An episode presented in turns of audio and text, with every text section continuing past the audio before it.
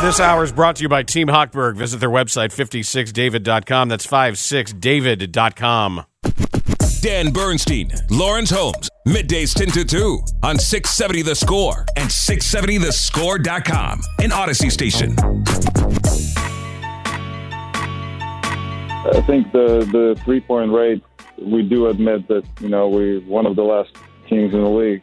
However, we capitalize and and we have a lot of good uh, you know good shooters. Uh, we just don't generate enough. I mean, shooting is one of the things we're going to look at.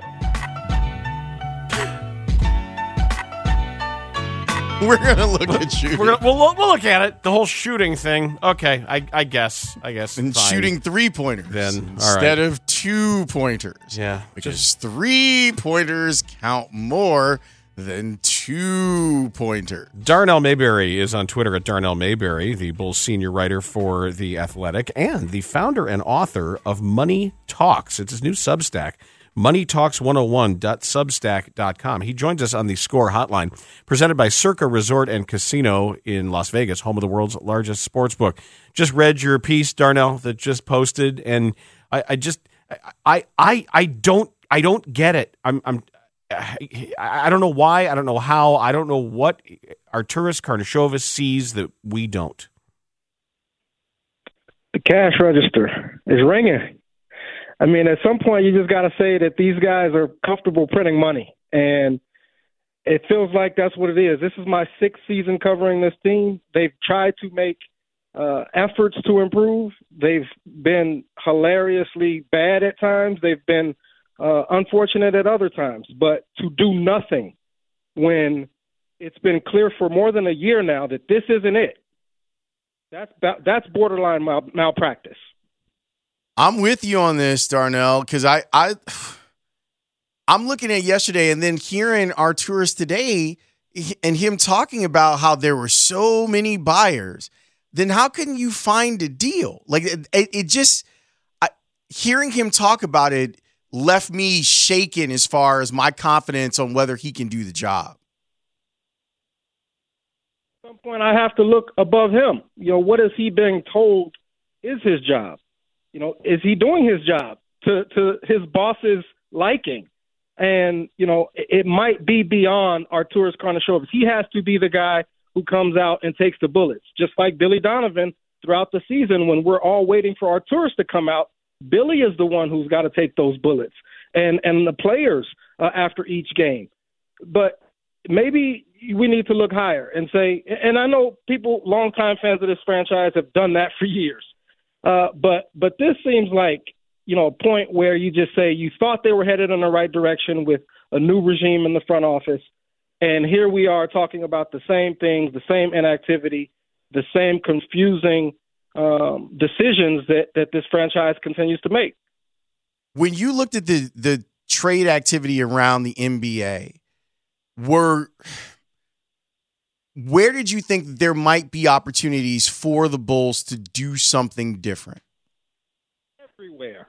And that's that was sort of the point of my piece today at the Athletic was that doing nothing was the absolute worst decision they could have they could have literally done anything and it would have been better than doing nothing. They could have been buyers uh and and potentially overpaid. I could understand that if you think that you really have a chance to contend this year. Well, if that's the case, then make a move. No one else thinks that, so then why not look to sell, especially if the market uh, was filled with buyers? So there was an opportunity, or should have been opportunity, presumably, to sell off some of your assets. So um, there were just incredible. Uh, this was an incredible opportunity missed by the Bulls. I wrote down so many of the things that made me mad, and I did it in, in the reason I did it was in some way to sub to sublimate my anger. To maybe if I wrote it down, I, You were like journaling. I, I'd be I'd be less mad if I wrote it down.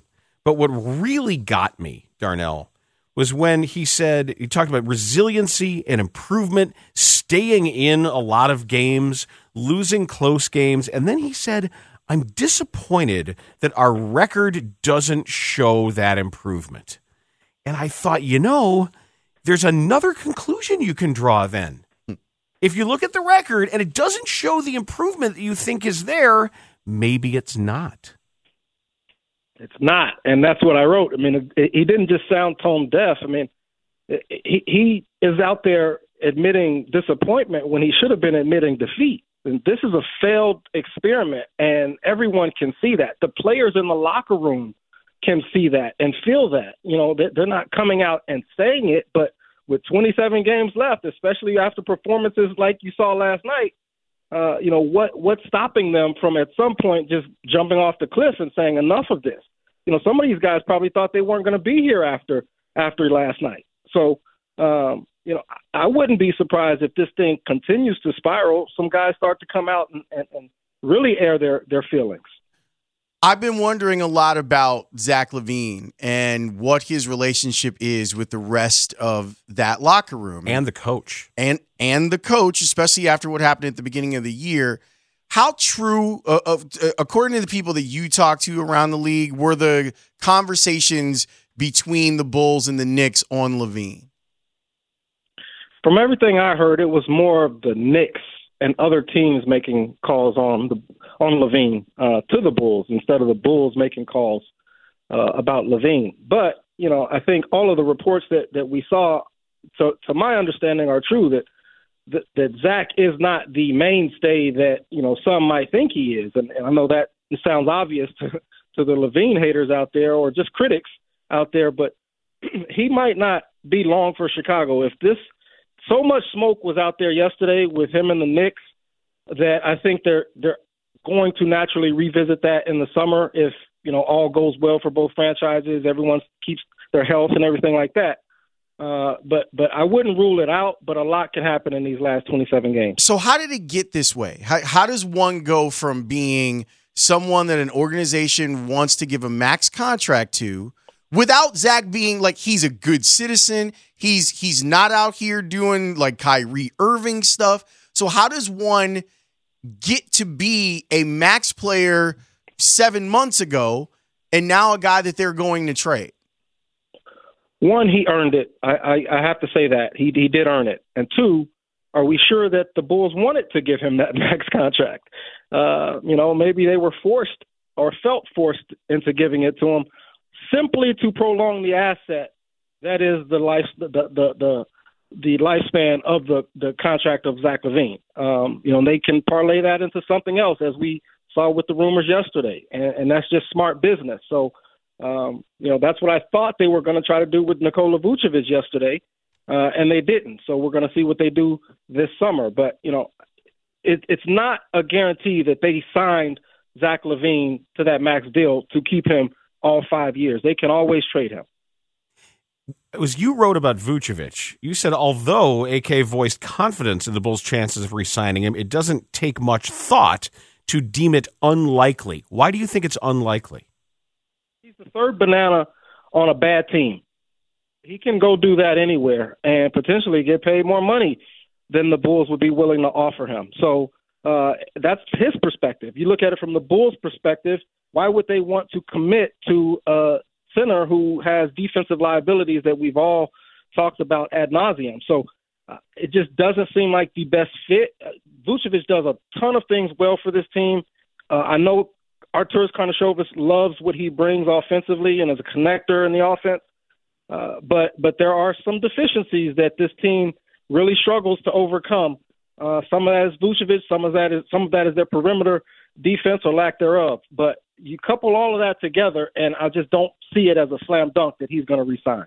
Darnell, are you a baseball fan at all?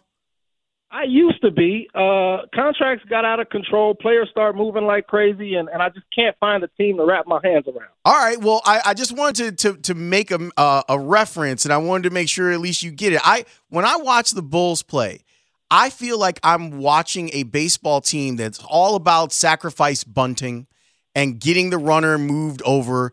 They're trying to win games three to two or four to three. And meanwhile, the rest of the league is like, we're going to hit bombs. When I watch them, and last night was so indicative of how they lose games, where this Brooklyn team hadn't even been together, and they were like, we're just going to keep shooting threes. And the Bulls were like, well, we'll just keep shooting twos and missing our threes do they do the Bulls as an organization understand that their offense is kind of antiquated? First off, I appreciate the baseball reference. It is one that I can understand, and maybe I'm outdating myself here because I'm the same way in basketball.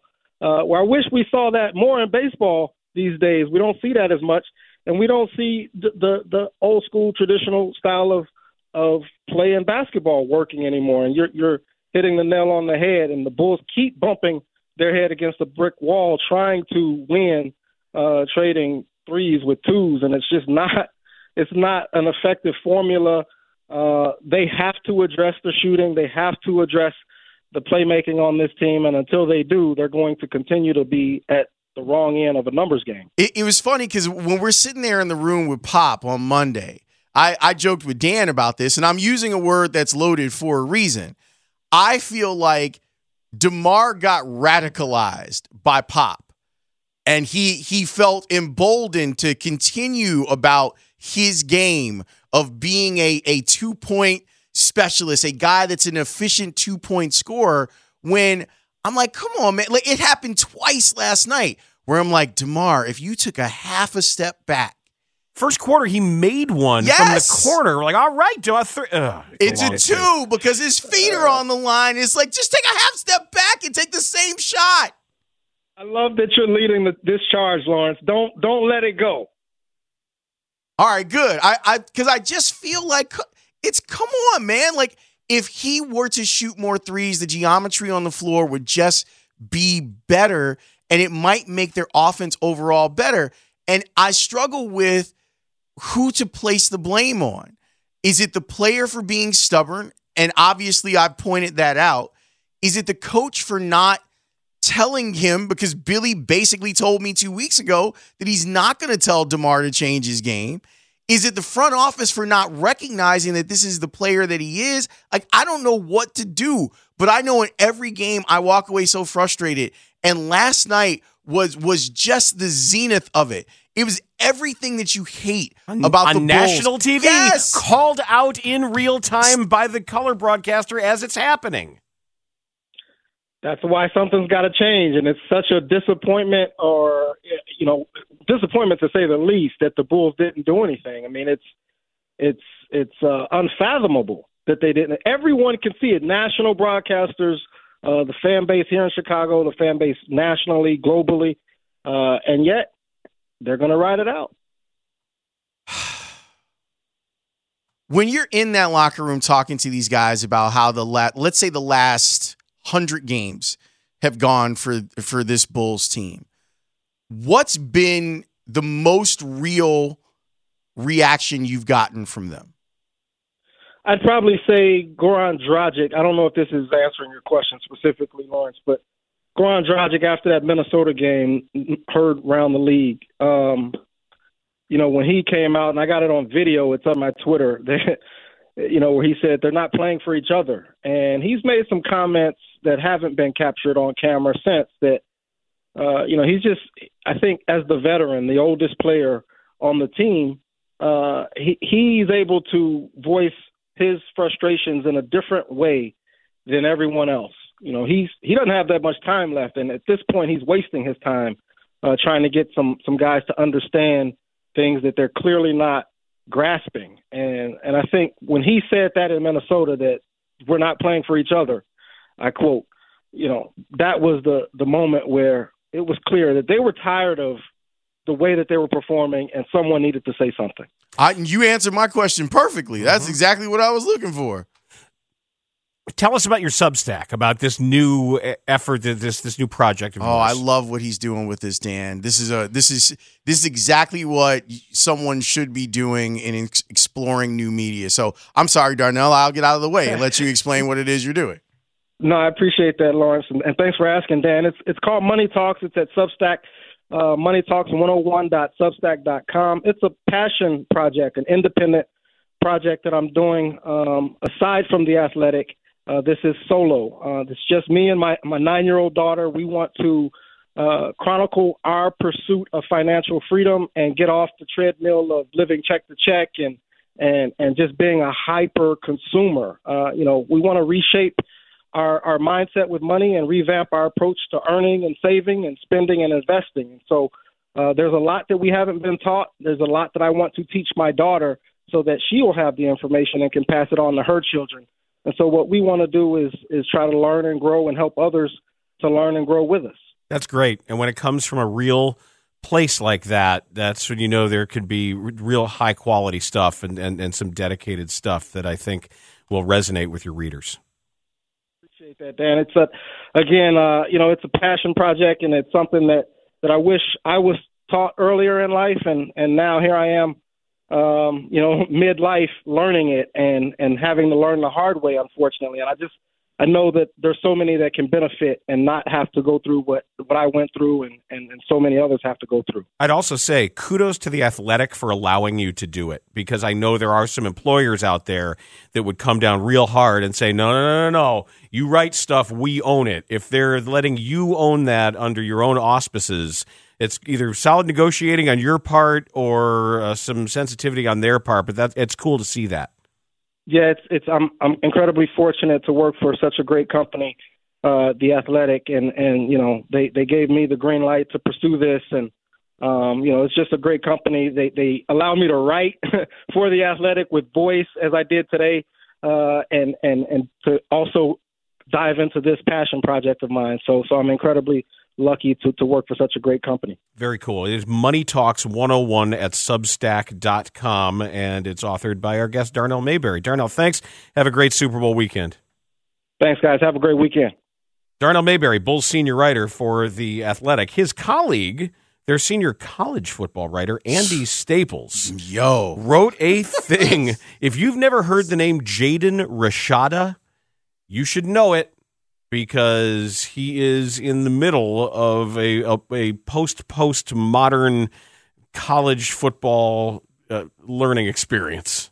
Yeah, this is um we're in a whole new frontier and we hear coaches complain about it, but I'm not sure that anyone in college athletics really understands or is or or is still trying to figure out how they can benefit from name, image, and likeness. And even the student athletes themselves, I, I think there's some struggle here. And, and Andy does a great job of detailing all of the conversations that are going on with one of the highest prospects that has been out here and this whirlwind tour that he went on to end up at the place where he ended up. We'll discuss that with Andy next here on the score.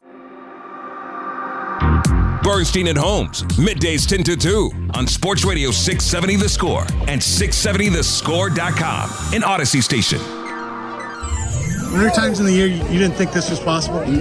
Uh, no, I never thought it wasn't possible. It was just, you know, what it took to get there. It's never really about the destination, just about the journey. Yeah. So, you know, you always got to, you know, question things, like put the pressure on yourself of what you could do better. Boy, the pressure's been on that man, Jaden Rashada, at 19 years old. That was in December after leading Pittsburg to victory in the California Interscholastic Federation State Division 1A Bowl Game Championship. and he has been the subject of some bidding and some bidding that seemed real that might not have been real and it was Florida and it was Miami and then it fell through and then he ended up at Arizona State. That was the day we actually had the conversation with Herm Edwards. Was the day we saw that he ended up at uh, Arizona State. Well, Andy Staples and Stewart Mandel wrote about this for the Athletic. Andy Staples is on Twitter at Andy underscore Staples and he's with us now on the Score Hotline presented by Circa Resort and Casino in Las Vegas, home of the world's largest sports book. What's up, Andy? How are you? How you doing? Oh, was that Circa? Yeah, Not too long ago. Yeah, yeah, doing a uh, doing a radio hit. Saw that stadium swim thing. That's it's a it's pretty crazy, isn't it? Oh yeah. Yeah, we got some good friends who work in, in that VSiN booth down there. It's a it's a, a fun yep. time for sure. Before we get into the weeds a little bit on this, Andy, W- would you mind just kind of, if you can briefly summarize how Rashada's, how his recruiting has gone? Oh, it's it's quite a story. It's it's it's a wild tale.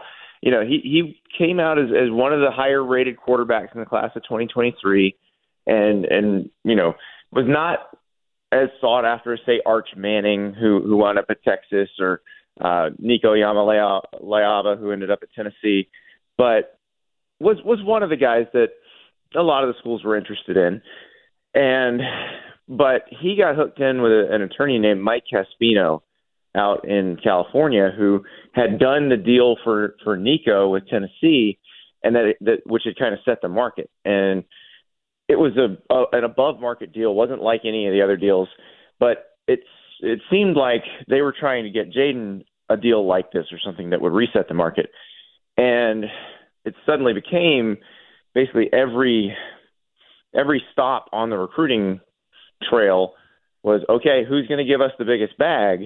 And that turned a lot of schools off, but there were some that were still still in the hunt, and it really came down to Miami and Florida in June. He ends up going with Miami, and you know, everybody knew there was there was some sort of NIL aspect to it, component to it. There was a, a report at the time that he'd done a four-year, nine and a half million dollar deal with Miami. Now we never got anybody. We checked back then, and nobody ever said that was true. Nobody. And then we checked again this time, and John Ruiz, who runs the the big Miami collective, is like, I signed a an NDA, so I can tell you what the exact amount was, but I can tell you it wasn't anywhere near that. And so, but I, I think somebody might have believed it. And so you get to November, and Florida's still trying to get some recruiting buzz, and you know somebody, I don't know who, says I will back this contract, and tells the Gator Collective, which is one of the collectives that, that serves Florida, hey, you write the contract, we'll back it, and we'll have a deal. And the numbers were just so out of whack. And we have the contract, and it's four years, thirteen point eight five million dollars. That's two hundred fifty thousand dollars less than Kenny Pickett got in his rookie contract as the only first round quarterback in the draft last year. Like it's insane. But it wasn't real it wasn't real because whoever had said they were going to pay for it suddenly was like, nope, never mind, I'm not paying for that. Maybe they came to their senses, I, or or maybe they never actually said they would. But I know that the collective, which is the you know the side that's supposed to be the payor, they never got any sort of written confirmation that that money was going to be there, and the representation of Jaden Rashada, which he had different agents at this point, they never bothered to to make sure that was real. And so it just fell apart. There was a $500,000 payment due on December 5th, and the collective just terminated the contract because they were like, well, we can't pay this, and whoever said they were going to pay is not paying. So, so now he ends up at Arizona State, which is where his dad played, right? So mm-hmm. the, yeah. there's that connection, and they have been recruiting him too. I, I guess it, I, I want to zoom out into the the macro a little bit on this because I'm like, wow, you know, Dan is actually a parent of a kid who's getting ready to go to college. I'm mm-hmm. trying to put myself in that space of I it's like I would also now have to be an expert on NIL before I would send my child anywhere with a deal uh, with an NIL well, deal. I mean, it depends. Uh, uh, did Dan shop his son to the highest bidder? yeah, I'd, be, but I'd be the one paying for somebody to take him away. Yeah, it kind of depends on the parents' priorities here. Like, yeah, my mine's going to be like, hey, how how much are, how much are you going to make sure I pay less when, when these kids go to school. That's what, that's, that's what I care about. Just yeah. get me down to zero. I don't care if I get on the plus end. Just get get me out of the minus territory. Yeah. But, yeah, but but if you are but if you are in the space where you can get into the plus territory, what are the pitfalls that are out there for these these young people and their parents? Well, just common sense would help a little bit. Like a little bit of common sense with this one. Like when somebody offers you a deal that is so far above like Caleb Williams the returning Heisman Trophy winner at USC, who is going to be the number one pick in the 2024 draft, he's not getting anywhere near that. So if he's not getting, you're not, you don't deserve that. So that contract, you should be kind of sniffing the air and being like, something feels wrong here. Right, but that's only but that's only if you have an understanding of the marketplace and some financial literacy. No, basic common sense would do that. And and remember, these people's job has been the recruitment of this kid for the last nine months. They have they have knowledge of the marketplace. I just think you see those numbers on a contract, like, oh, where do I sign? Well, but- I, I, I, I think at some point somebody was like, well, they don't want this to get out and get embarrassed by this, so they're they're going to pay. Well, no, they're not going to pay. That's a lot of money. Well, there, uh, the contract isn't really a contract. That's what, what I really don't understand is how to solve this, or if in fact you took out whatever that clause was that, and I don't know who would ever say if you actually read that deal, you Well, you, if- you would never sign it. A, if your agent is a sophomore at SMU, then he might not recognize that that clause is big enough to drive a truck through. The, the termination clause is what we're talking about. Yeah, I mean, it's not, that's not a contract in, in, in any pink- in any way, shape, or form. It's a, it's a document, but it's not a contract. Yeah, it's a pinky swear, as one of my uh, one of my readers put it.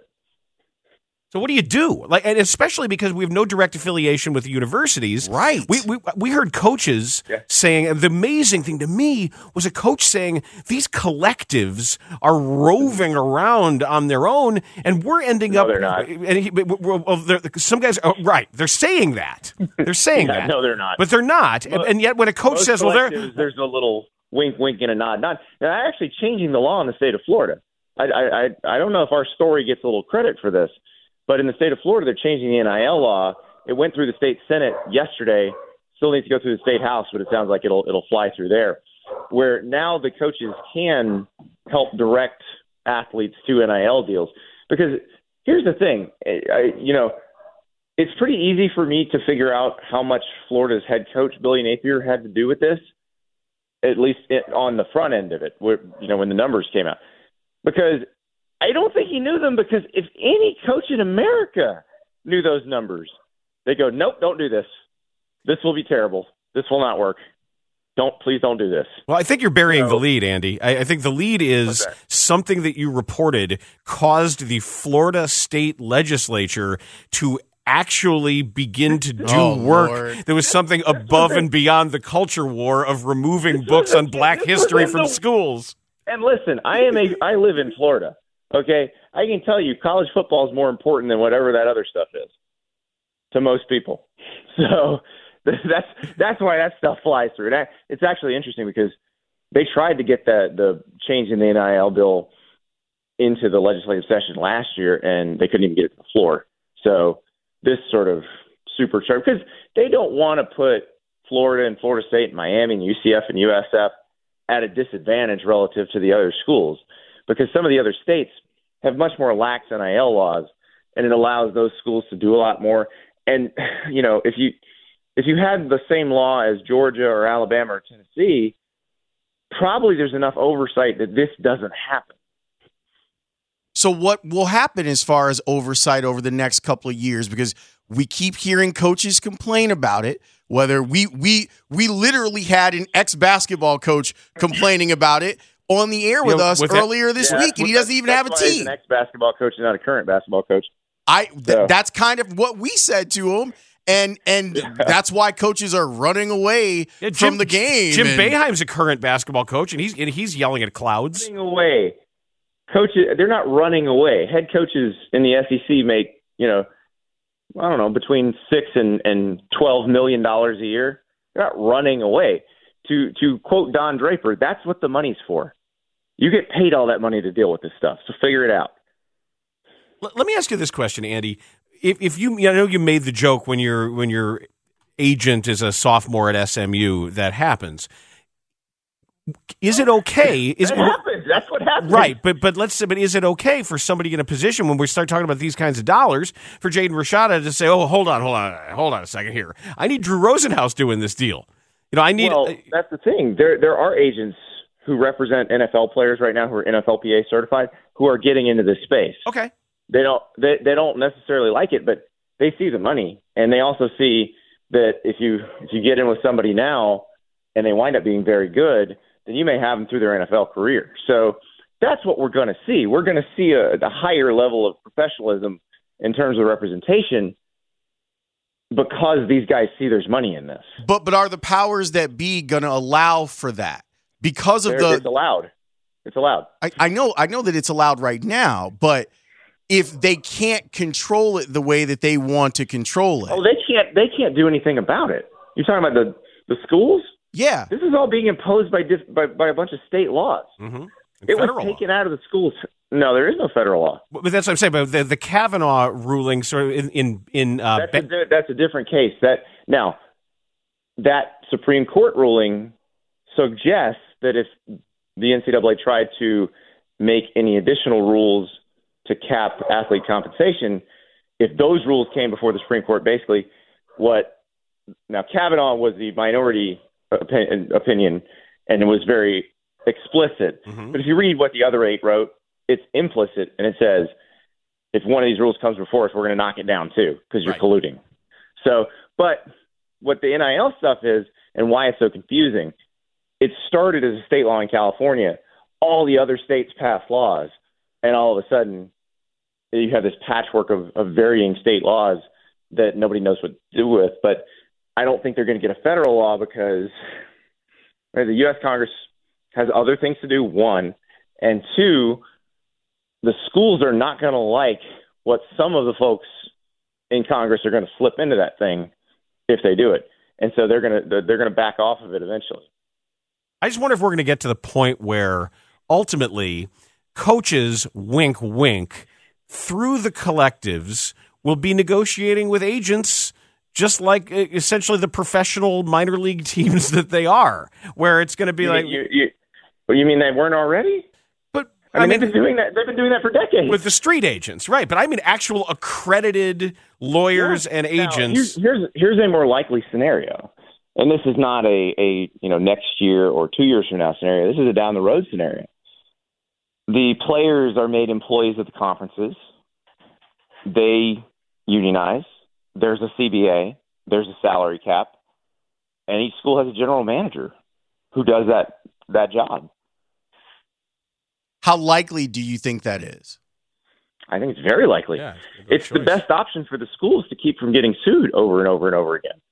A CBA is the best protection against an antitrust lawsuit, and that's that's their fear right now. Is they just keep losing these things, and they don't want to keep going back to court. It, it, you know, back when they had the hard and fast rules and they could unilaterally impose them before the court said this is collusion, they were like, well, we don't want them to be employees because there's all these other issues that prop up with that Right. now there are fewer issues with them being employees than there are with them being not employees. Wow, I mean, this is the, the, the this, this spider web is really just incredible, and and, the, and how much we don't know is is Well, I mean, that's a, don't create a multi-billion-dollar business and continue to collude to cap most of your labor force's earnings and act surprised when everybody comes to you like, you know, you should probably run this like a multi-billion-dollar business because that's what it is. I I agree. Andy, great stuff, man. And, and as I've read a lot of this and, and looked at a lot of the photos, one thing I noticed about Rashada is I said that is the oldest looking 19 year old I've ever seen in my life. And yeah, I, and, and, I'm glad you mentioned that because one thing we did discover just talking to people around him, and we tried to talk to him, but this wore on him quite a bit, and I don't think he was the one driving a lot of this. I don't think he was the one saying, "Go get, go get the most money. I, I, I want the most money." I think he he had some ideas about where he wanted to go to school, and maybe didn't get a chance to do that. And so That's that it, it really sucks that his name has been dragged through the mud because he's the one, you know, he's the player, he's the one everybody talks about. But I'm not sure he wanted any of this. well, I hope he does well at Arizona State. I I hope Me things too. hope things work out for him. Andy, this is this is uh, fascinating. Thanks so much. Yeah, no problem. Andy Staples, senior college football writer for The Athletic. But that last part is why I don't think that you can just dismiss it as common sense. because he's getting pulled in so many different directions and, and He's and listening used. to the people that have that have taken care of him his entire life. Mhm. So you can say that it's just common sense, but my parents told me that this is the way that the world works. How old are you before you realize that your parents are wrong about a lot of stuff? I'm still waiting. See? So if if your parents who have been taking care of you and things have gone well for you give you advice on some stuff, what are you as a 16 or 17 year old most likely to do? Take it. do what your parents ask you or tell you to do. So I I I- I felt like Andy was being kind of dismissive in, in the idea of teenagers having enough agency to look out and find someone to go find out to even know who Drew Rosenhaus is. Yeah, I wouldn't have been able to hire an agent at 18 or 19. Of course you wouldn't have. And, and neither will any of these kids. So I hope it gets better. I because I, I I think that it's scary. I do like that it's at least moving in the direction of players having some agency, but we are still talking about teenagers. And that's important to understand that we are still talking about young people that are being pulled in many different directions from not just a financial standpoint, but a social standpoint. And with all of this stuff being public everyone wanting to grab at them because they're someone's ticket. And this isn't just big time football players. You've got the the gymnast at LSU. You've got Yes. the, the the the pole vaulter at the whole Nebraska women's track and field team. This isn't just somebody because they're a, they're a great football player. There's people with massive Instagram followings and Snapchat followings that are generating this kind of attention. This is across college sports. I mean, it's wild. Well, the only tip of this iceberg that we see above the water here, what's actually going on. We can talk all you want about Mike Brey and, and Mike Krzyzewski and Jay Wright retiring, but you might have a the coach of a fencing team that's dealing with this because of somebody coming in that, that's got four million Instagram followers, Or is someone that's on track to be an Olympic fencer. any of that. I mean, it, And and I will say that as much and it, I I feel like there's a little bit of reduction that's going on with Andy, and I get it that it's a radio interview and whatever. I also think of just from my experience of working inside of a university, okay, sure they're going to go ahead and just make the student athletes employees. If you don't think that there's going to be a fight and and one that might not even be steeped in rational thought by the academics at a university to the concept of making student athletes employees, you're crazy. We're going to get very Super Bowl in the last hour of this show with Kevin Fishbain and a very special Super Bowl wall of sound that has been put together by Mike Rankin. And big game coverage on the Score Sunday is presented by SOTA Weight Loss. That's S O T A. Visit sotaweightloss.com. Something pretty cool happened for Justin Fields that you might have missed. Yeah, it's it's actually really awesome and maybe it'll keep people from wanting to trade him. We'll discuss that next here on the score. Dan Bernstein, Laurence Holmes, Man, Bernstein and Holmes, best show in radio. I love it, boys. middays 10 to 2 on 670 The Score. Simply the best!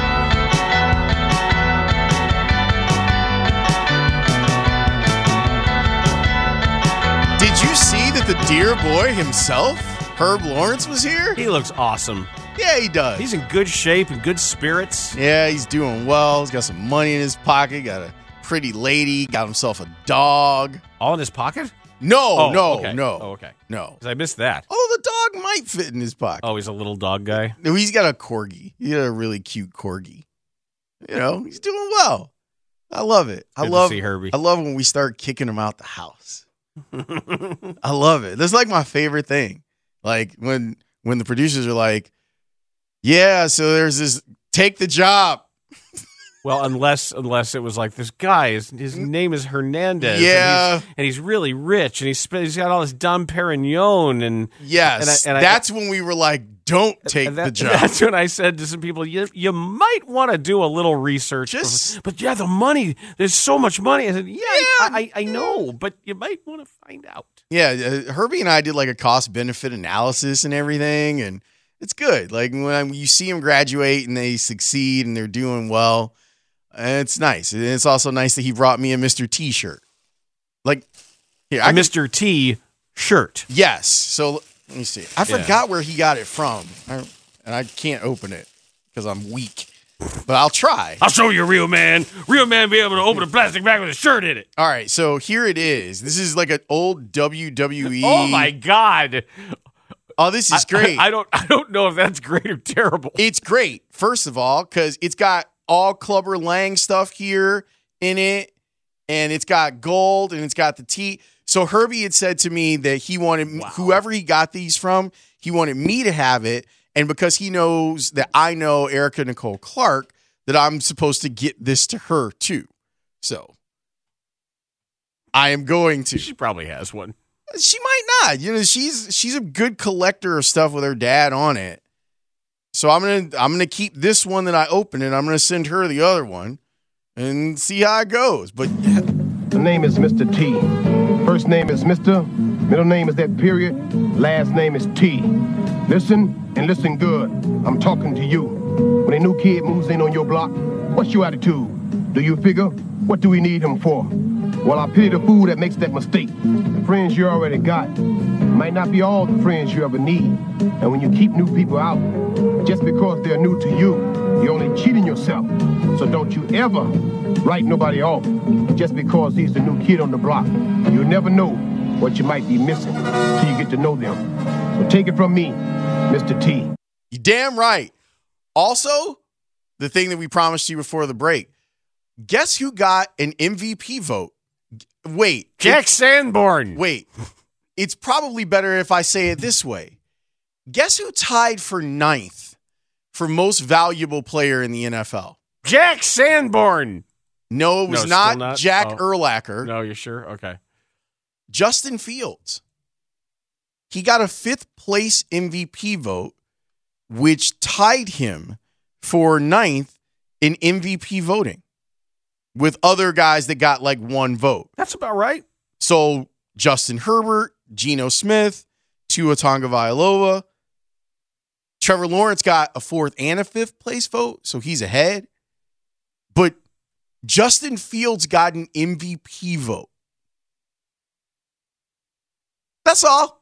I think I know why you like Mr. T also. Why? He's a Lawrence with a U.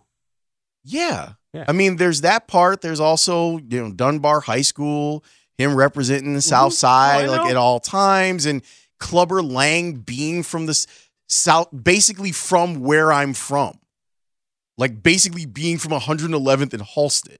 So, hell yeah, I roll with Mr. T. We've got Kevin Fishbain. And I pity the fool that doesn't. Coming up next, we'll talk Bears, talk Super Bowl, and that will lead us into a. You're, you're not going to want to miss this wall of sound because we've had a lot of really smart people talking about the game itself. And as we're finishing up our week, that's the time to get kind of game focused, and we're going to do that on the other side of Friday Fish on the score.